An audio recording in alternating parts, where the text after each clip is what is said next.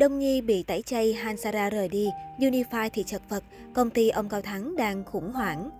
Ra đời từ năm 2012 với sự dẫn dắt của vợ chồng ông Cao Thắng, Sixsen đã trở thành một trong những công ty giải trí đáng chú ý của showbiz Việt. Tuy nhiên, thời gian gần đây, từ người đứng đầu như Đông Nhi cho đến loạt talent cả cũ lẫn mới đều đang phải đối diện với nhiều vấn đề từ nhỏ đến lớn. Hansara rời công ty. Cuối tháng 5, Hansara đã viết tâm thư dài gửi tới người hâm mộ về việc sẽ chính thức rời công ty Sixen Entertainment. Trong bài đăng của mình, nữ ca sĩ cho biết đã thống nhất với công ty từ lâu nhưng trì hoãn vì chưa biết phải mở lời ra sao. Dẫu vậy, ở thời điểm hiện tại, Hansara chia sẻ đã đến lúc phải bước ra khỏi vùng an toàn và vượt qua giới hạn của bản thân mình. Việc Hansara rời công ty sau nhiều năm gắn bó lại giữa lúc Đồng Nhi vẫn đang đối mặt với ồn ào khẩu chiến với fan, khiến mạng xã hội dấy lên nhiều luồng tranh cãi trái chiều. Đáng chú ý nhất chính là việc công chúng lại càng dấy lên ngờ vực về khả năng của công ty trong việc quản lý nghệ sĩ khiến cho sự nghiệp của Giang Talent khá chật vật. Thậm chí nhiều người cho rằng Sixten chỉ có thể gây dựng thành công cho Đồng Nhi, còn ngoài ra mọi nghệ sĩ khác cùng nhà đều không có được sự may mắn này. Libby Unify, hai nhóm nhạc được đào tạo bài bản nhưng vẫn phải chật vật tìm chỗ đứng.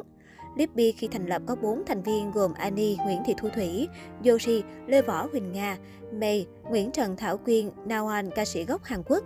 Nhóm ra mắt vào tháng 11 năm 2016 với ca khúc Love You Want You và hoạt động theo mô hình một group Hàn Quốc. Sau khi ra mắt, Libby đã cho phát hành các ca khúc như Số nhỏ, Anh ơi anh à, tạo được hiệu ứng khá tốt, nhưng thật sự không quá nổi bật.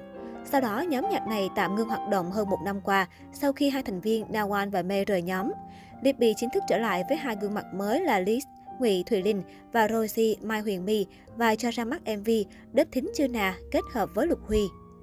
Mặc dù sau khi có thêm các gà chiến tiềm năng, thế nhưng các sản phẩm âm nhạc sau đó của Libby vẫn không mấy khả quan, nếu không muốn nói là bước trượt dài so với giai đoạn trước đó. Từ lượt view thành tích cho đến sự đón nhận từ công chúng ngày càng mờ nhạt. Sau đó không lâu, nối bước hai người đồng nghiệp trước đó, thành viên Yori cũng quyết định rời khỏi Libby. Sau khi thông tin này, người hâm mộ không khỏi lo lắng cho số phận của Libby, bởi chỉ cần nhìn vào sự hiện diện của ba thành viên còn lại là Rosie, Annie và Liz Thùy Linh, rõ ràng những cái tên này rất khó để duy trì hoạt động tương lai của Libby. Từ hiện trạng của Libby, một bộ phận khán giả cũng bày tỏ sự lo lắng dành cho người anh em chung công ty là Unify. Bởi nhìn vào hoạt động của Unify trong suốt thời gian qua, phải công nhận rằng không khả quan hơn Libby là bao. Sản phẩm âm nhạc gần nhất của Unify cũng không tạo được hiệu ứng tốt.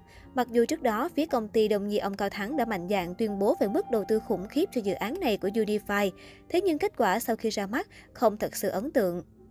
Thời gian gần đây, hoạt động của Unify cũng thừa thất dần. Thay vào đó, các thành viên lại tập trung vào các hoạt động cá nhân như tham gia game show, đóng phim, làm MC. Unify từ Toki KO đã kết nạp thêm tận 4 thành viên mới là Cody, Tumaru, Đục Lục Huy, Tuppy, nhưng lại chật vật trong việc định hình âm nhạc, khó có thể gọi tên phong cách âm nhạc hay hình ảnh mà Unify đang theo đuổi. Lại thêm sự ra đi của trưởng nhóm Toki, người sở hữu lượng bias nhiều nhất nhóm cũng khiến Unify thất thoát khá nhiều. Ở thời điểm hiện tại, cái tên Unify không phải là một nhóm nhạc gây được tiếng vang. Gần như người hâm mộ chỉ nhớ đây là gà cưng của đồng nghi ông Cao Thắng.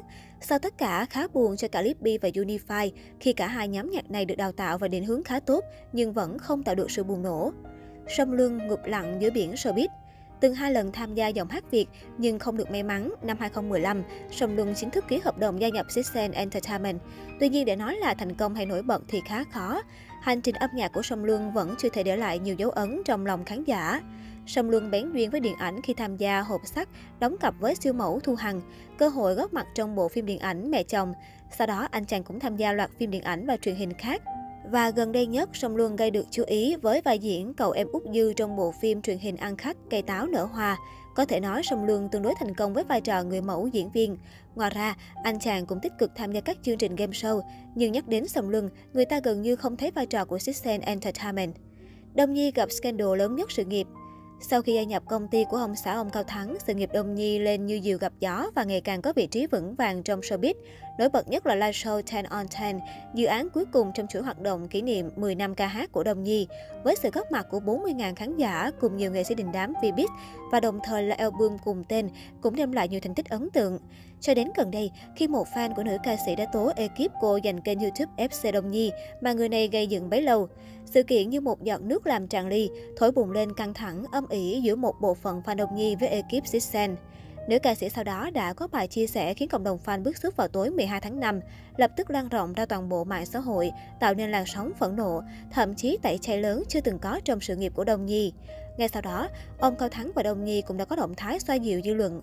Với cương vị là người đứng đầu công ty, ông Cao Thắng gửi lời xin lỗi đến tất cả mọi người, đồng thời nhận về toàn bộ trách nhiệm và hứa sẽ khắc phục những sai sót không đáng có.